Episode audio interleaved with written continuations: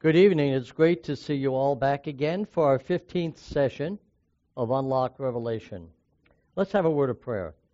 Heavenly Father, we pray that as we enter into our study tonight, that the Spirit of the living God will be present. Come into our hearts. Help us to truly see from your word what your will is. And Lord, give us the strength and the courage and the faith to follow your leading. Bless us as we study together. In Jesus' name, amen. amen. Now, on Thursday night, we'll be studying the topic of Babylon Rising. And on Friday, we'll be doing the Mark of the Beast. And then on Monday, we'll be doing the 144,000. I know these are topics you've been looking forward to. And all of these topics that we'll be discussing, I hope that as many as possible can be present for them. They're really uh, topics that are, people are interested in today. Now, realizing that there's a spiritual conflict ahead of us, God wants us not only to live our lives abundantly and joyfully here on this earth, but He also wants us to be prepared. He wants us to be prepared physically and spiritually for the conflict that is before us. And He has given us in His Word definite counsels on things that we can do to help us be ready. There will be a time when we have to make decisions that are very close to the line between truth and error. And we have to have clear minds to be able to distinguish the true from the counterfeit and from what is right and what is wrong. And so God wants us to preserve our mind in as uh, condition as possible.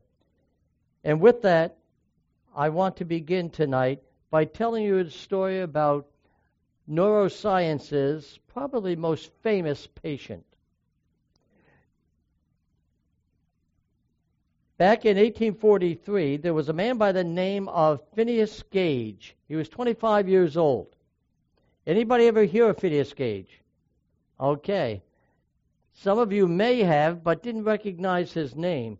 You see, Phineas Gage in one night became famous. One day, I should say.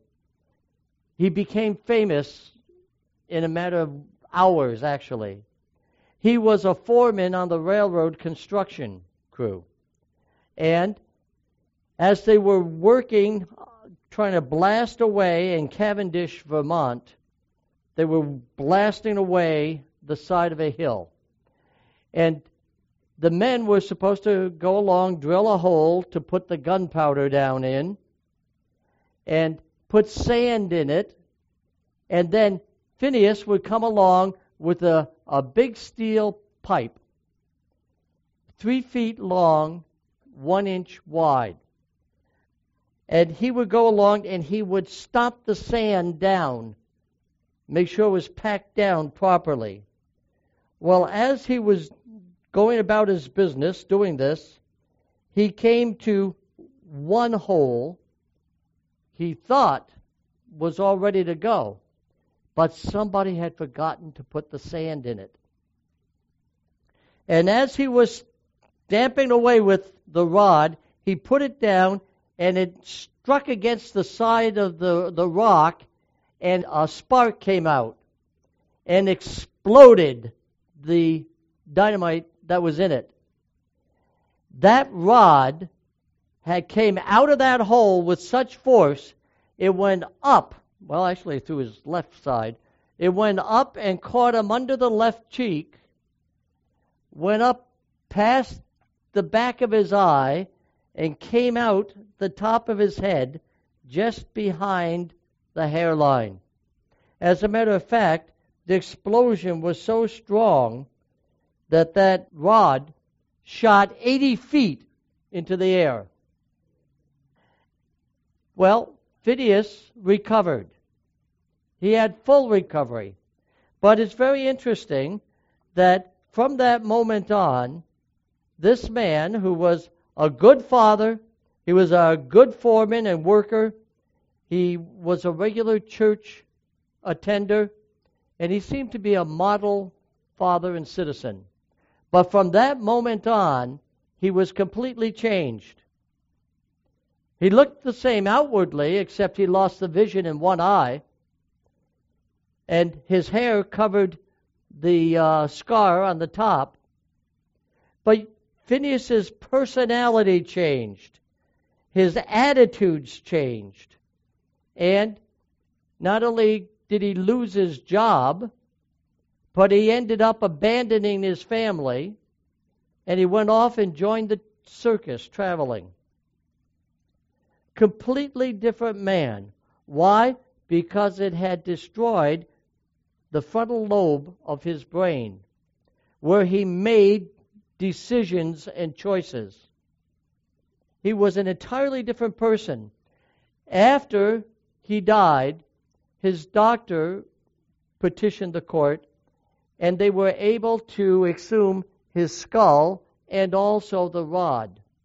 And if you go to Harvard uh, University and visit the Warren Anatomical Museum, there you will find the head of Phineas and the rod that shot through his head. My friends, why did this man change? The frontal lobe of his brain was destroyed. But there's a war that's going to be going on for the souls of men, for the hearts of men. And our ability to make decisions, we need to preserve our minds and our hearts and galvanize them that we may be sealed by God. As we look at our study tonight, notice what it says in Revelation 14:9. If anyone worships the beast in his image and receives the mark on his forehead or in his hand, he causes all, both small and great, rich and poor, free and slave, to receive the mark on their right hand or on their foreheads. As I mentioned before, behind your forehead is your frontal lobe, where you make your moral choices. That's also where you communicate with God and God communicates with you.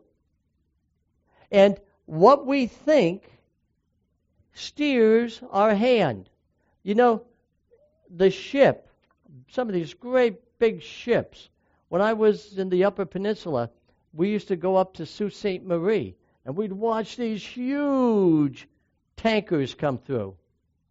But you know what? It only takes a little rudder in comparison. Rudder is big, but in comparison, that a little rudder to turn that ship one direction or another. And this is what our conscience does. This is what our mind does. And this is what God wants to protect and this is the very thing that the devil wants to put his seal in, what he stands for, what his, his motives and purposes are, so that we will reflect his character instead of the character of God. Notice what it says here in 3 John, verse 2. Beloved, I pray that you may prosper in all things and be in health just as your soul prospers. Very few people, I think, today realize that God not only cares about us spiritually, He cares about us physically. He has told us how to be healthier, how to be happier, how to be stronger. But He needs us to cooperate with Him, right? He's not going to do it if we're not interested in Him doing it. And notice he calls us beloved. God cares for you. I pray that you may prosper in all things and be in health, just as your soul prospers. A good example of this, and a biblical example of this, is found in the book of Daniel. We've talked about Daniel before. Daniel was taken into Babylon when his home in Jerusalem was invaded. And the first thing that he did when he got there, the king brought all these boys who had come from Jerusalem, who were the cream of the crop of Israel. And what did he try to do? He tried to brainwash them. He favored them because he was going to set them up as puppet rulers and send them back to the different provinces as governors and uh, government officials under him. And to do this, he had to brainwash Daniel, Shadrach, Meshach, and Abednego, and there were others of these Jewish boys who came. The others gave in to the king. These four did not. And the king overpowers them. He sets before them all kinds of food. And he says, Eat, enjoy. Well, obviously, they didn't want to offend the king. So some of them said, Oh boy, we dare not offend Nebuchadnezzar. You know, he has a bit of a hot temper. And so they gave in. But Shadrach, Meshach, Abednego, and Daniel did not. And apparently, Daniel was the uh, leader of the four.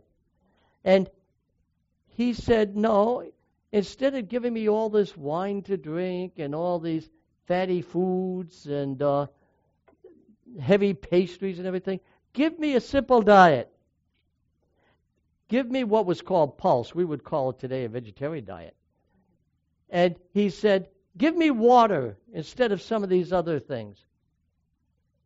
And uh, they weren't so sure about that at first, whether or not they would.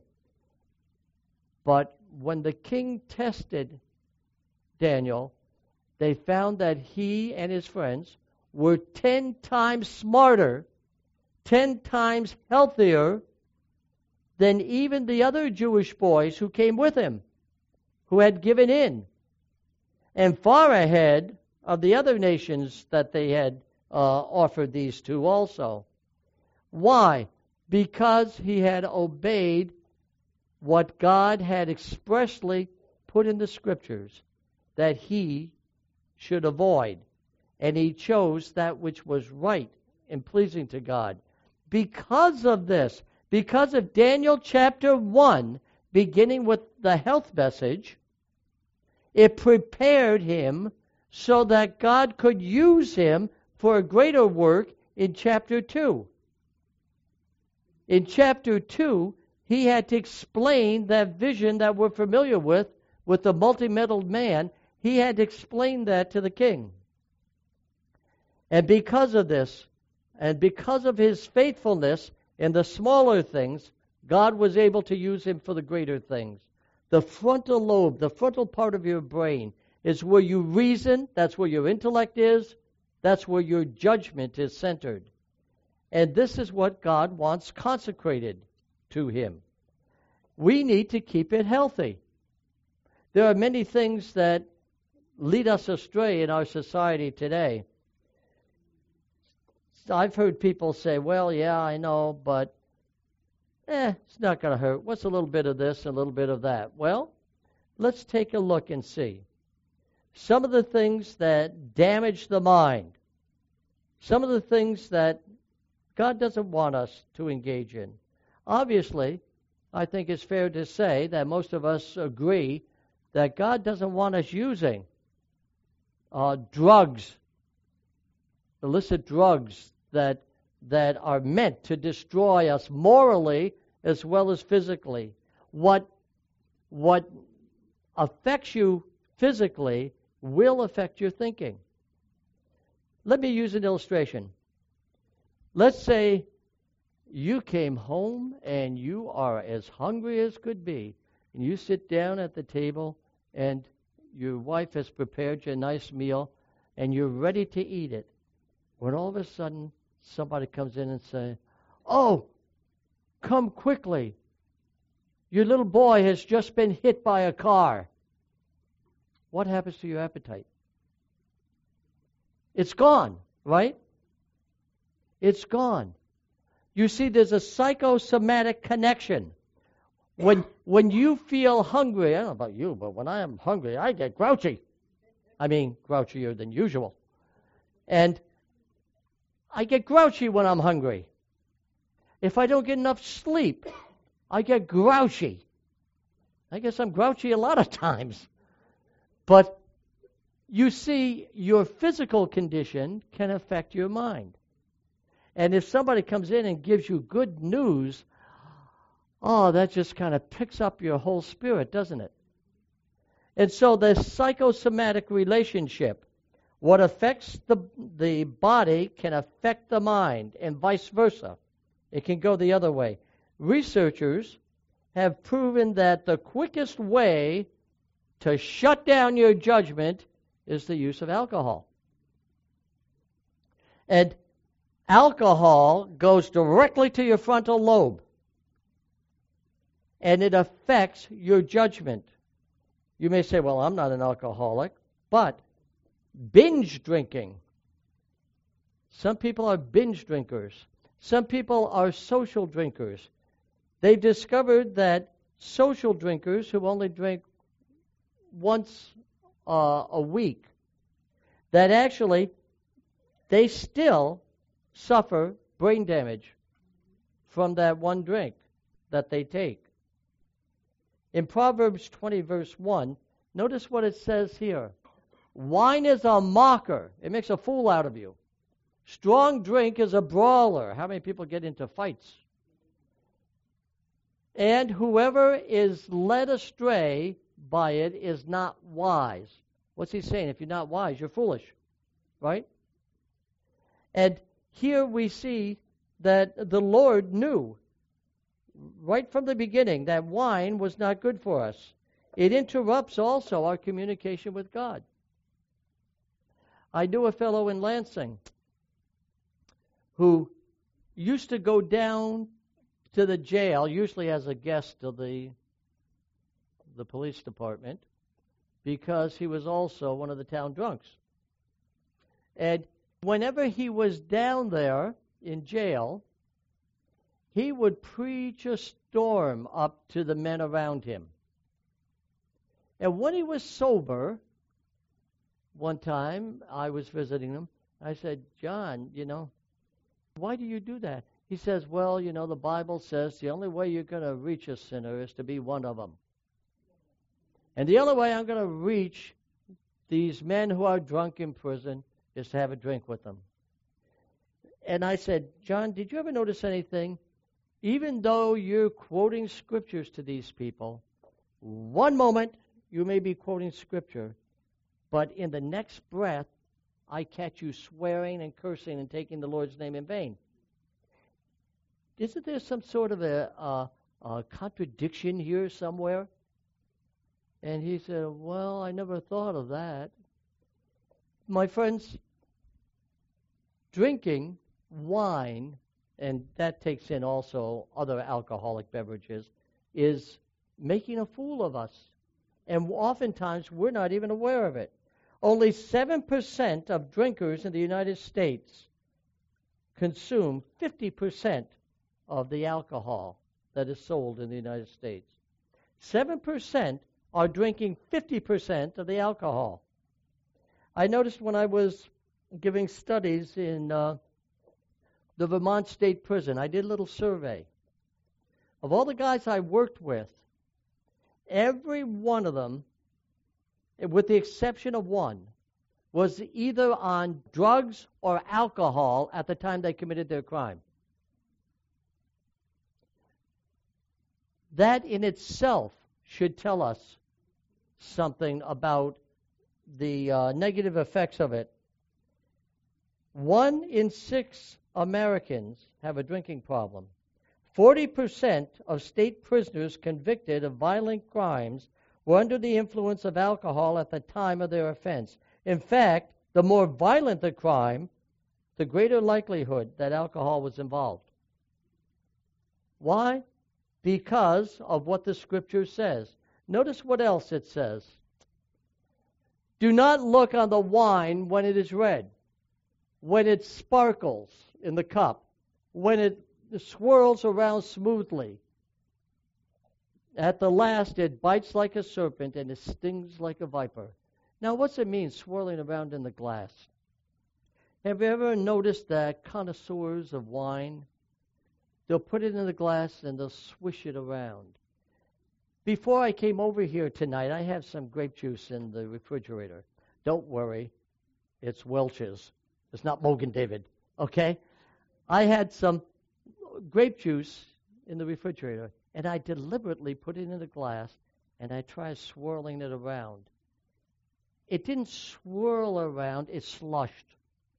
You know, slushed this way and that way. But wine, you'll find, will oftentimes, as you spin it in the glass, it will smoothly go around. Why? Because of the alcohol content in it, you see. And because of this, people think, ah, well, it's good for you. But what does the scripture say? It's like a viper. It'll come back to bite you. Your eyes will see strange things, and your heart will utter perverse things. I mentioned about my friend John. He would speak for the Lord, and then a few seconds later, he would be speaking for the devil. It would be confusing to him and to others. But then again, Pastor, come on. It says in the Bible, Paul is telling Timothy, when you have an upset stomach, don't drink the water, but instead drink a little wine for your stomach's sake. Now, it does say that, by the way. It does say that in the scriptures. The only thing that people aren't telling you, number one, is that there are two words in the scriptures used for wine. One is yayin, and the other is oinos, or where we get the word wine from. Both of them mean the fruit of the grape, uh, the juice of the grape. Neither one of them will indicate to you whether it's it's strong wine or if it's grape juice. You have to determine that by the context that you find it in. Usually in the Bible, when it talks about new wine, it's talking about grape juice. When it talks about old wine, it's talking about the fermented thing. And so we find here that he says, use some wine for your stomach's sake. Why? For one thing, the water in that part of the country isn't very good. I don't know how many of you have traveled abroad. I know David has.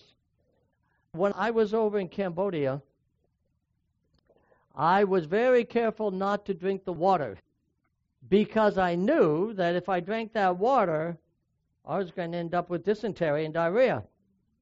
So I deliberately got bottled water. And they poured it in a glass for me and gave it to me, and they said, Oh, it's awfully warm. Would you not like me to put a little ice in it? I said, Oh, yeah, that'd be wonderful. Thank you. What they didn't tell me was the ice was made from local water. And when they put it in, I drank the water. It tasted really good, but I'll tell you, the next day I was a very busy boy. And it upset my stomach and my whole digestive system. You see. And when you're traveling overseas, you've got to keep in mind don't drink the water. But the grape juice that they had, and even the fermented wine that they had in those days, wasn't nearly as strong as what people have today with the fermentation that uh, goes on. But why did Paul recommend that they take some grape juice for the stomach's sake? Simply because the red grape has in it something called resveratrol, which is actually good for the heart. But the thing they're not telling you is that you get the same thing from grape juice as you do from wine, but you don't get the hangover.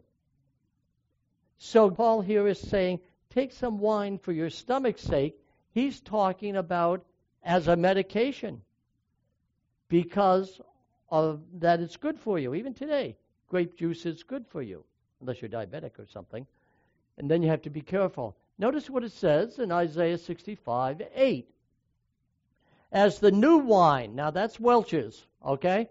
As the new wine is found in the cluster. And one says, Do not destroy it, for a blessing is in it. So will I do my servants, I will do for my servants' sake, that I may not destroy them all. In plain words, as the unfermented fruit juice that's in the cluster of the grape is good for you, so it's a blessing for you, so I'm going to be a blessing to my people and use them as a, a blessing to others. This is not talking about the kind that would give a hangover. As the new wine is found in the cluster, and one says, Do not destroy it, for a blessing is in it, so will I do for my servant's sake, that I may not destroy them all. In plain words, he's saying he's going to keep a remnant. He's going to keep some that will be a blessing to others. In Philippians 4:19, notice what it says here. It says, "My God shall supply all your need according to his riches in glory by Christ Jesus. God has supplied everything we need to be happy. He has supplied what is good for us. Notice in the Garden of Eden, God supplied everything that Adam and Eve needed. But some people engage in habits also that are detrimental to the health in other ways. For instance, tobacco, another legal substance, it damages the frontal lobe. Nicotine affects your thinking, it affects your judgment. And because of this, and another thing you need to know also is nicotine is water soluble. That's important to know. It's water soluble. That means that not only is your forehead addicted to nicotine, but even your little toe is addicted to nicotine. Because you've got water all through your body. And your body is absorbing this. If a person's a smoker, I remember when my father was a smoker, he would lie down on his pillow at night.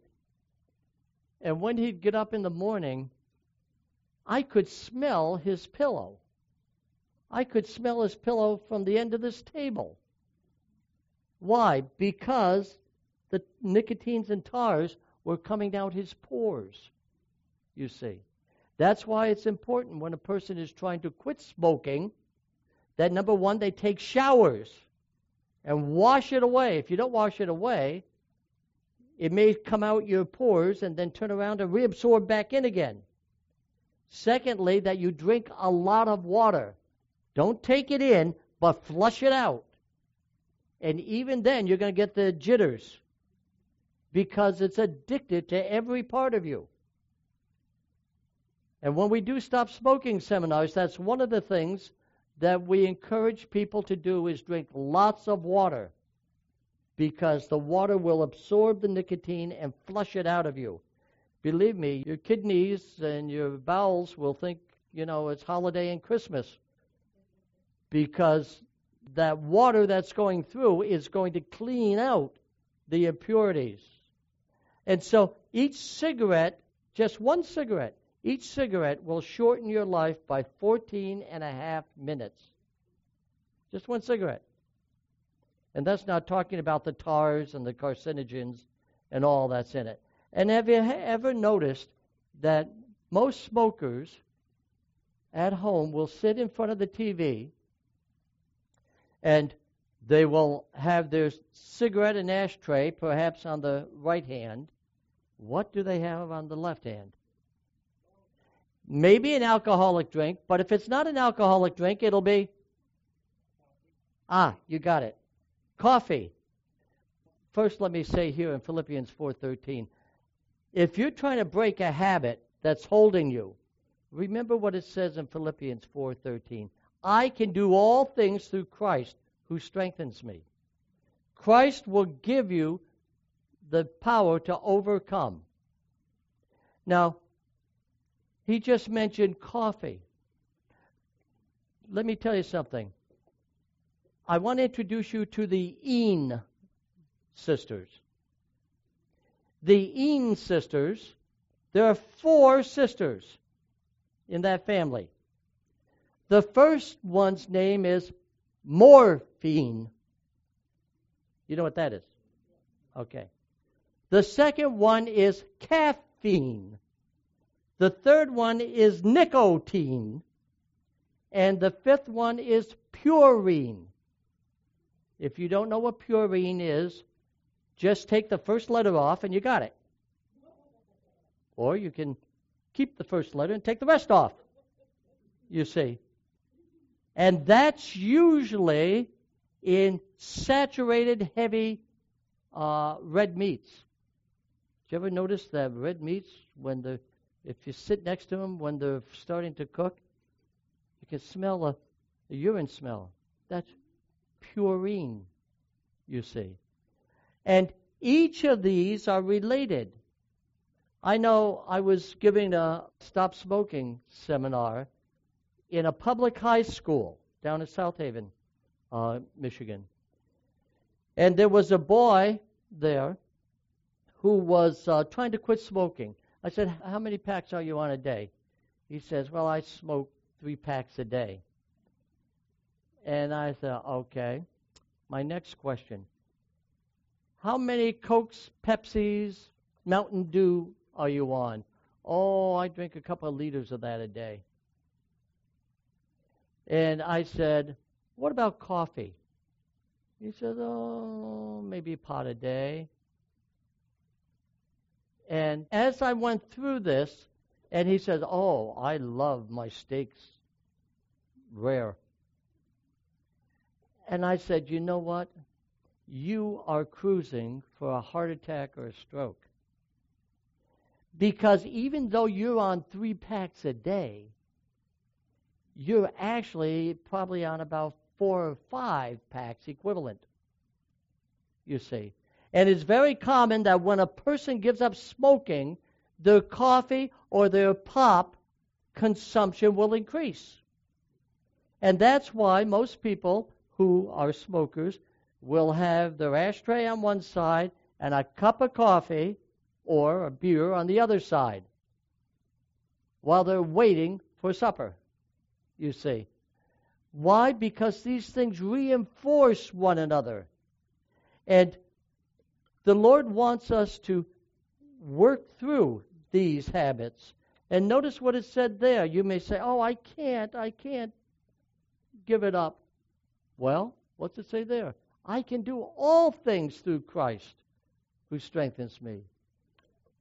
With the power of God, we can overcome drugs, alcohol, tobacco, no matter what the habit is.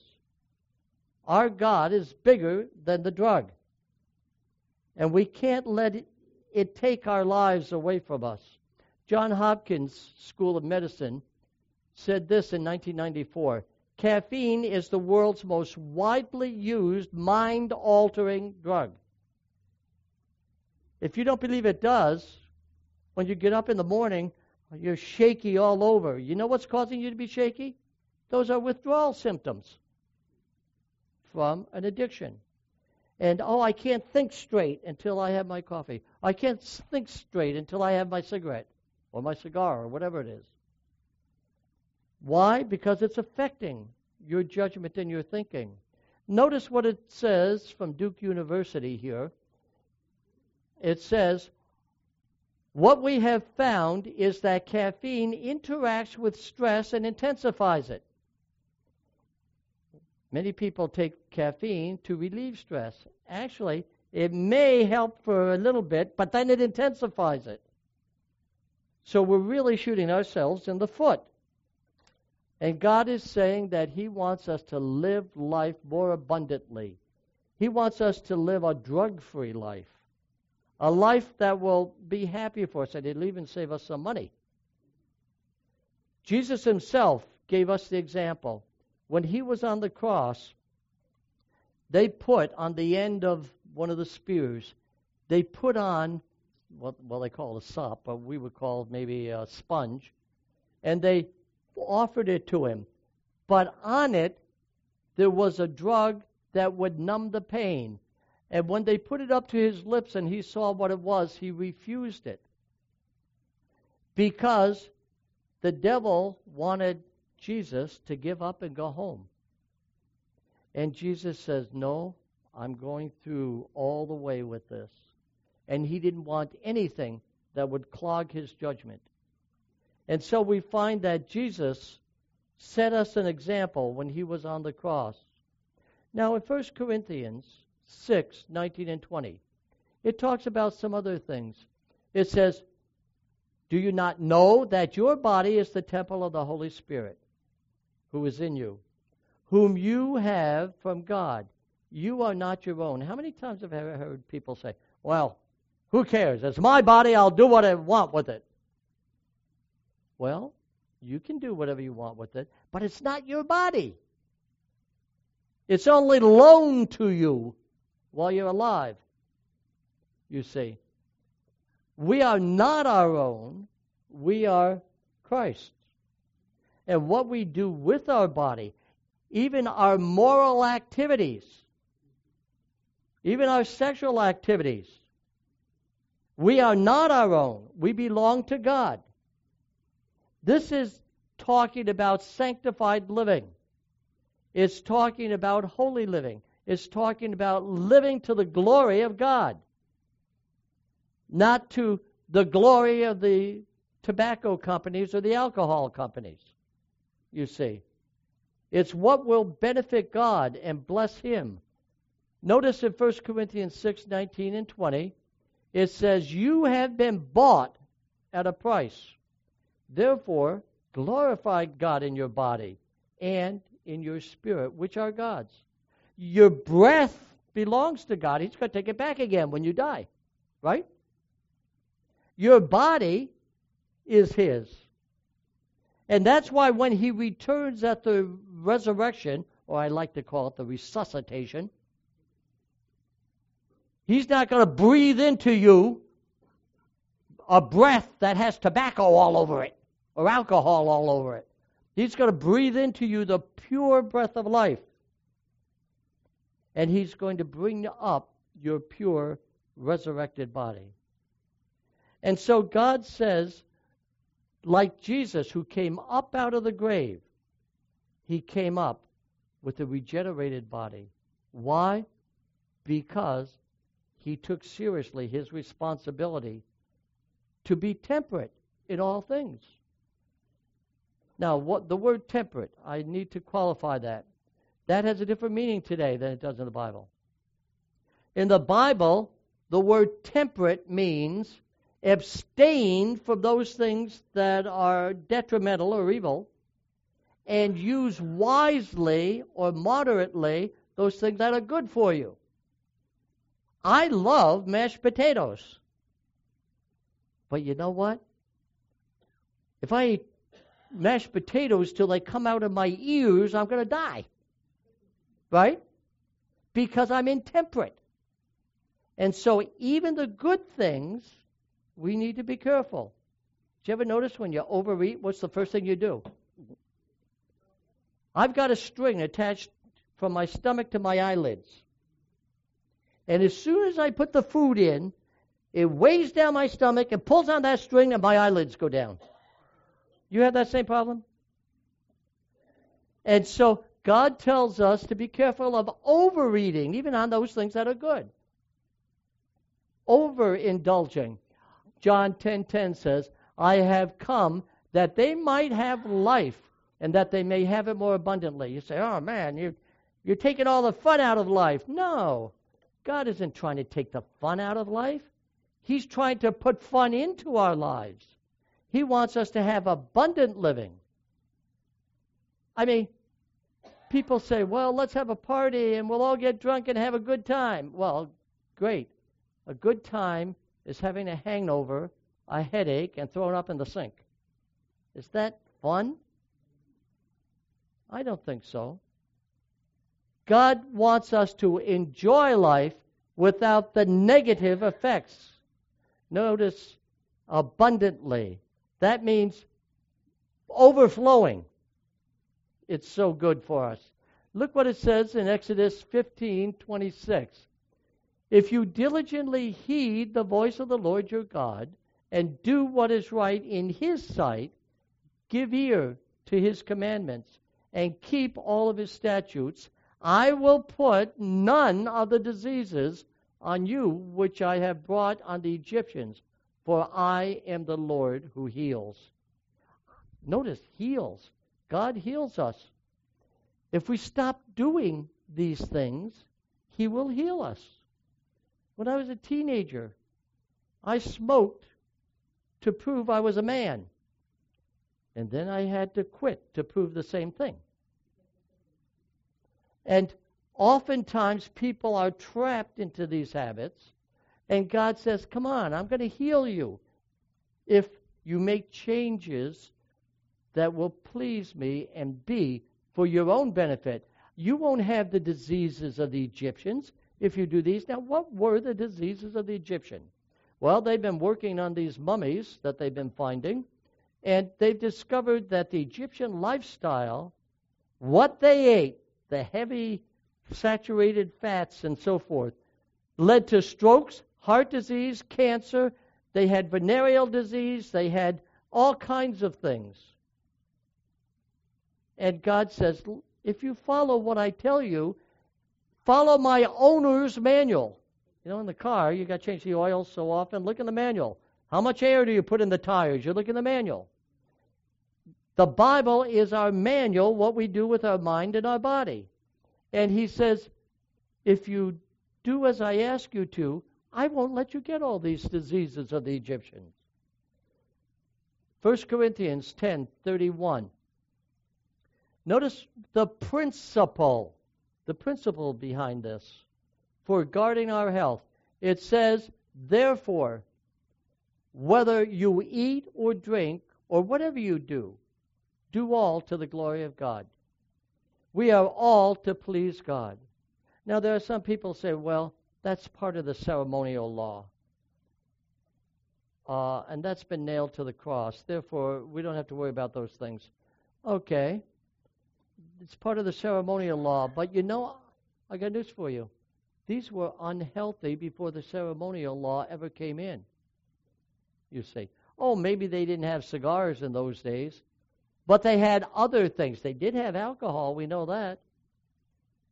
They had many of these other things. And God says, if you do as I ask, you won't have to worry about these things.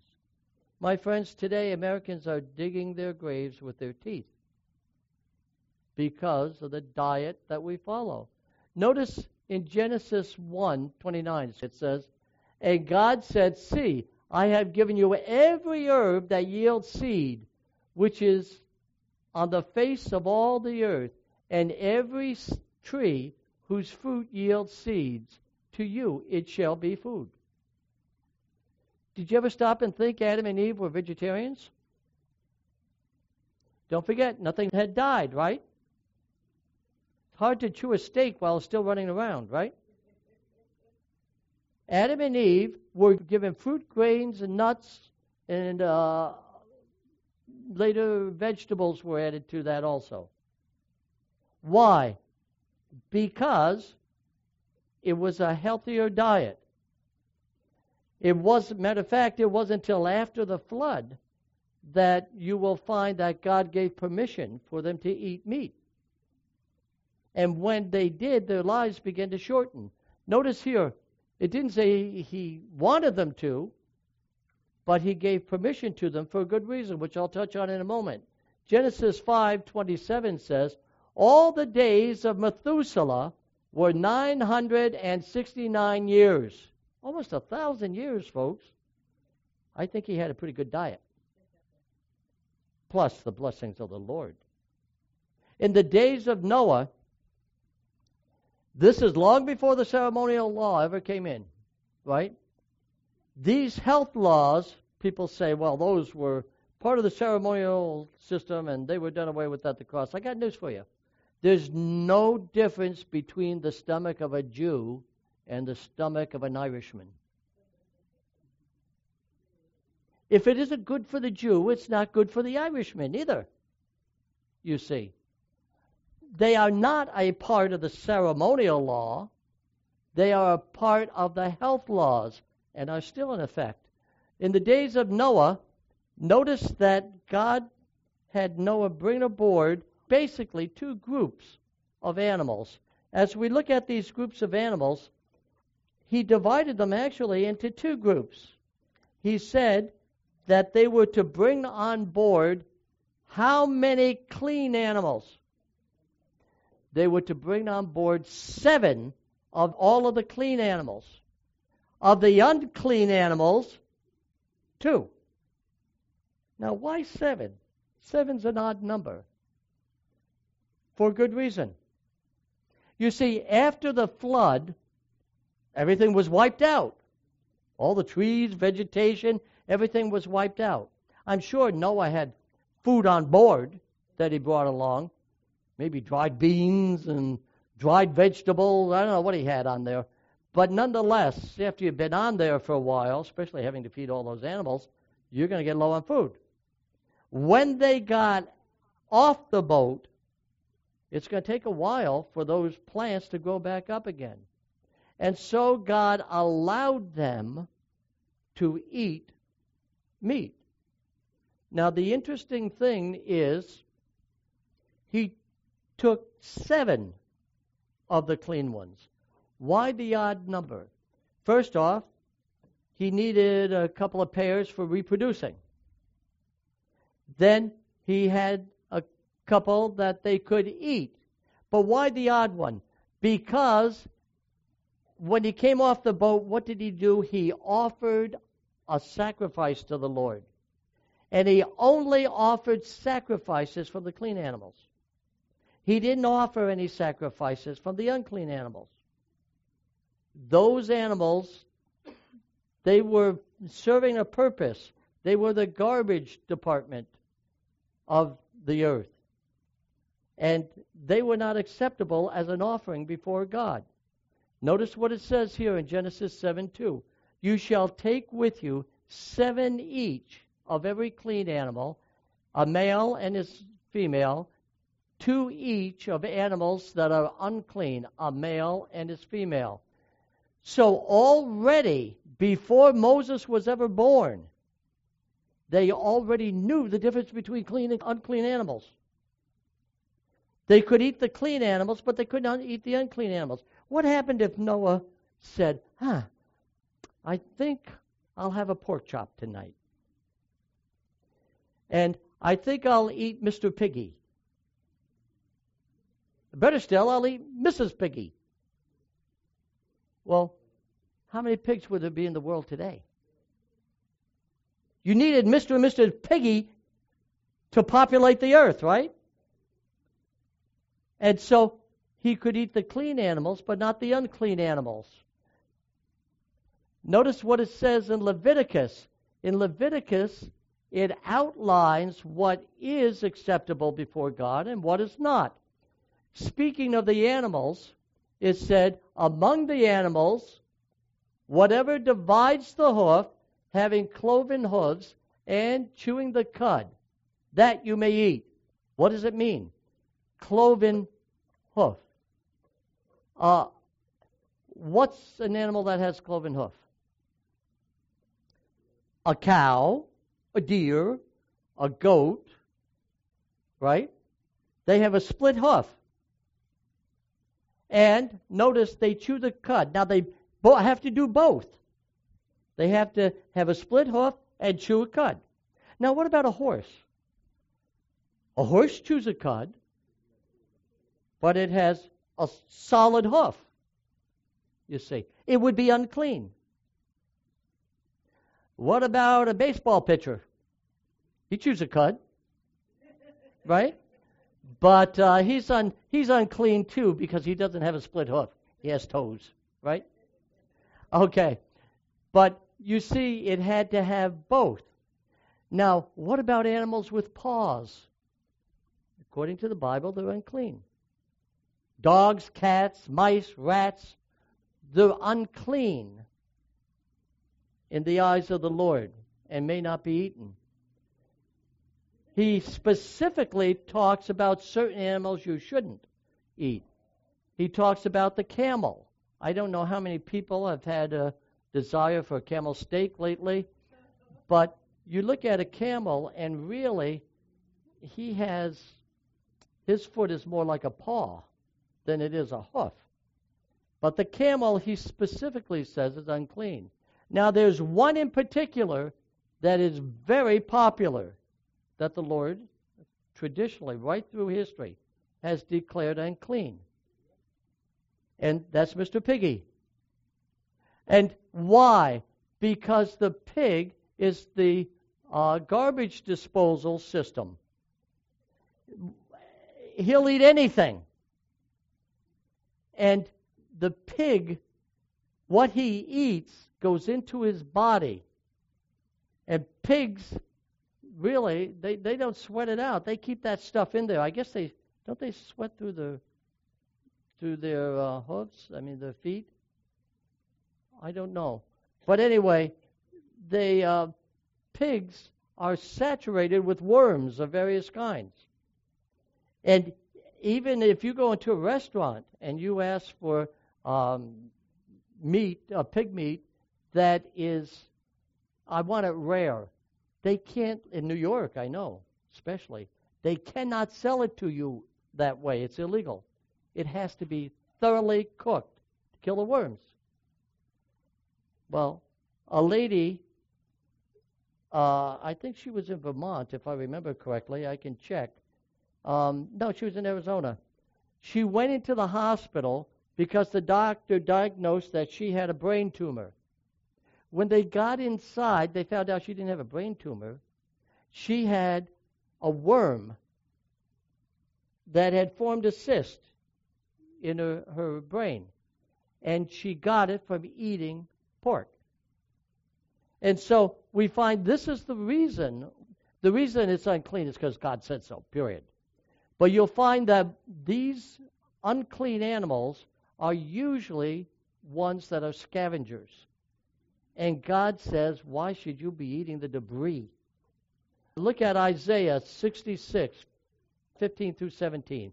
It says, For behold, the Lord will come with fire, and with his chariots like a whirlwind to render his anger with fury and his rebuke with flames of fire. For by fire and by his sword the Lord will judge all flesh. Now look at the next verse. And the slain of the Lord shall be many. Those who sanctify themselves and purify themselves to go to the garden after an idol in the midst eating swine's flesh and the abomination of the mouse. He's talking about idol worship. Part of that idol worship is eating swine's flesh and a mouse. And notice what it says in Isaiah 66. And by the way, Isaiah 66 also talks about the new earth. So we're talking about at the end of time, as we approach the end of time, has God changed his mind from the time of Leviticus? I don't think so. It says they shall be consumed together, says the Lord. Now, what about the things of the the uh, crawl around in the ocean floor? The Lord tells us that we need to be careful of these creatures too. Leviticus 11:10. By the way, if you want to know what's clean and unclean, look at Leviticus. Leviticus 11 chapter 11. It tells you what you can eat, what you can't eat. Okay? And if anybody tries to tell you that that is done away at the cross, just remind them that they forgot to tell Noah that. Because he was long before the cross, and so was Moses before the cross. And this is not a part of the ceremonial law. Now, what does this talk about here? About the creatures of the sea. It's talking about if you're going to eat fish, the fish need to have scales and they have to have fins. If they don't have fins and scales, don't eat them. What are some things that don't have fins and scales? Lobster, crayfish, shellfish, catfish. Why? These are bottom feeders. And they exist for the purpose of cleaning up the debris in the lakes and the oceans. And this is the way they survive. As a matter of fact, oysters and mollusks, they filter the food. They suck it in, and then they they suck in the dirty water, the polluted water, and then they squirt out pure water. So, where's all the garbage? Like a vacuum cleaner, where's all the garbage? It stays within the creature. And that becomes people's supper. I hope it didn't come from the Flint River. You see. What they're sucking up is in it. Most people will tell you that shellfish, you can get very sick on shellfish very easily. Why? Because of the pollutants. And then in Leviticus 11:13, it talks about birds. And notice again, most of these birds it's referring to are birds that eat carrion or dead creatures. I don't know if you've had an appetite lately to eat a vulture, but it's unclean. Vultures and buzzards. Eagles are unclean. Owls are unclean. The Bible specifically mentions some of these. It also mentions things with a hoof. We mentioned about the rabbit and creatures don't eat your kitty or your doggy. In some countries they do, in the Orient. They eat dogs and cats. But there are even insects that you're not supposed to eat. There are some that you are allowed to eat like the grasshopper. But don't eat the ants and cockroaches and some of the other things. Why? Because God says, I want you to be healthy. I want you to be happy. I don't want stuff that's going to make you sick. Notice most people, especially in America, we are eating ourselves to death. Notice the three letters in the middle of the word death. Because of our habits, we are finding ourselves unable to function physically, our judgment is all messed up. But before I conclude, I want to share with you a text that a lot of people use to say it's all right, you can eat anything you want. And that is Peter and his dream. Now, in Acts, the 10th chapter, it talks about Peter. Peter was hungry, waiting for supper. He went up on the roof. And while he's waiting, he falls asleep, and the Lord shows him a vision of a sheet being lowered down to him. And in that sheet, you know, four corners were held up, and all these creatures are in it. And in there, there's all kinds of animals that the Bible says is unclean. And the Lord says, Peter, kill them and eat them. And Peter was horrified. He said, Lord, I've never eaten any of these things. Now, I want you to notice something. This was after the cross. This was after Jesus had ascended back to heaven. And Peter is still saying, I've never eaten these things. So if Jesus said they were clean, he forgot to tell Peter. You see. And he says, I've never eaten this stuff. And the Lord says, Don't call unclean what I call clean. Now, Peter wasn't he disobeying God? Because he didn't kill him and eat him. So what did he do? He took the sheet up. And then a little bit later, he lowered it a second time. He says, Kill and eat. He says, No, Lord, I've never eaten these things. And he says, Don't call unclean what I call clean. And then he takes it up and he does the same thing the third time. And then he takes it up for good. And you notice Peter did not kill and eat. Peter knew that it was God wasn't saying that that had to do with his menu. It had to do with something else. All of a sudden, there's a knock on the door, and some men came and said, uh, "We would like Peter to come to the home of the centurion and tell us about the gospel." Now, as a Jew, he was not even supposed to talk to the Gentiles, let alone go to their house and stay overnight. And Peter himself makes an application of that vision and tells us what it meant. He tells us that that vision applied to his prejudice, his bigotry. And if he allowed his bigotry to keep him from taking the gospel to the Gentiles, the gospel would never have gone anyplace. But what was he saying? You need to put aside your prejudice because I've got people all over the world of different nations, different races, colors, uh, religions, and whatever. I want you to go and preach to them. Peter himself makes that application of it. And he confesses that the Lord was rebuking his prejudice and bigotry. And if you look in chapter 10, verse 38, he said, In truth, I perceive the Lord shows no partiality. God is an equal opportunity Savior. To Jews or Gentiles, my friends, the Word of God is for all men.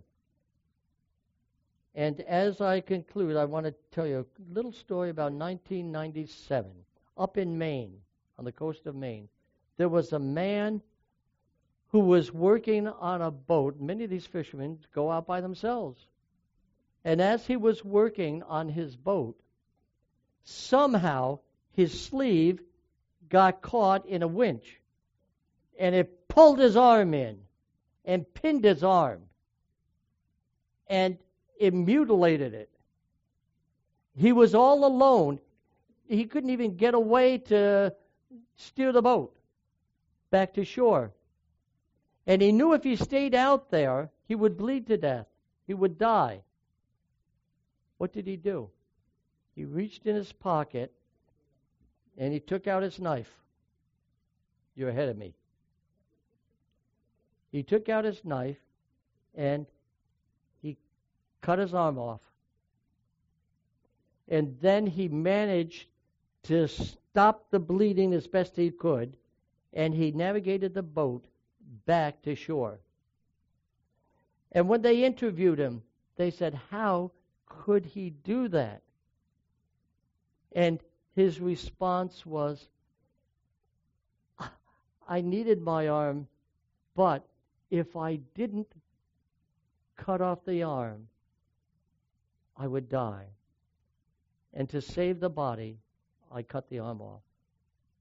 My friends, how many habits do we have that we need to cut off in order to save the body?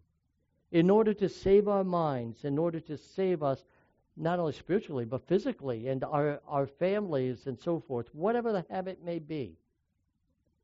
God invites us this is what he talks about. If, if our eye offend us, pluck it out. It's better to enter in with one eye than both be lost with both eyes. What God is saying is if we have habits that will lead us astray, that will cause us to be deceived in the last days, that will cause us death. God says it might be worth our while to amputate them now before the time of testing comes. Whatever may be your particular hang up, God says, Come to me. All things are possible through him. He will give you the strength to overcome, that you may be victorious. Let's have prayer together. Gracious Father, thank you for being with us. And Lord, Help us to be ready for the coming of the Lord. Help us to have our minds and our hearts and even our physical bodies ready to represent you and stand firm, and to have sharp minds and good judgment, to discern truth and error as we face the days ahead of us. Come into our hearts, fill us, and help us to make wise decisions for you. In Jesus' name, amen.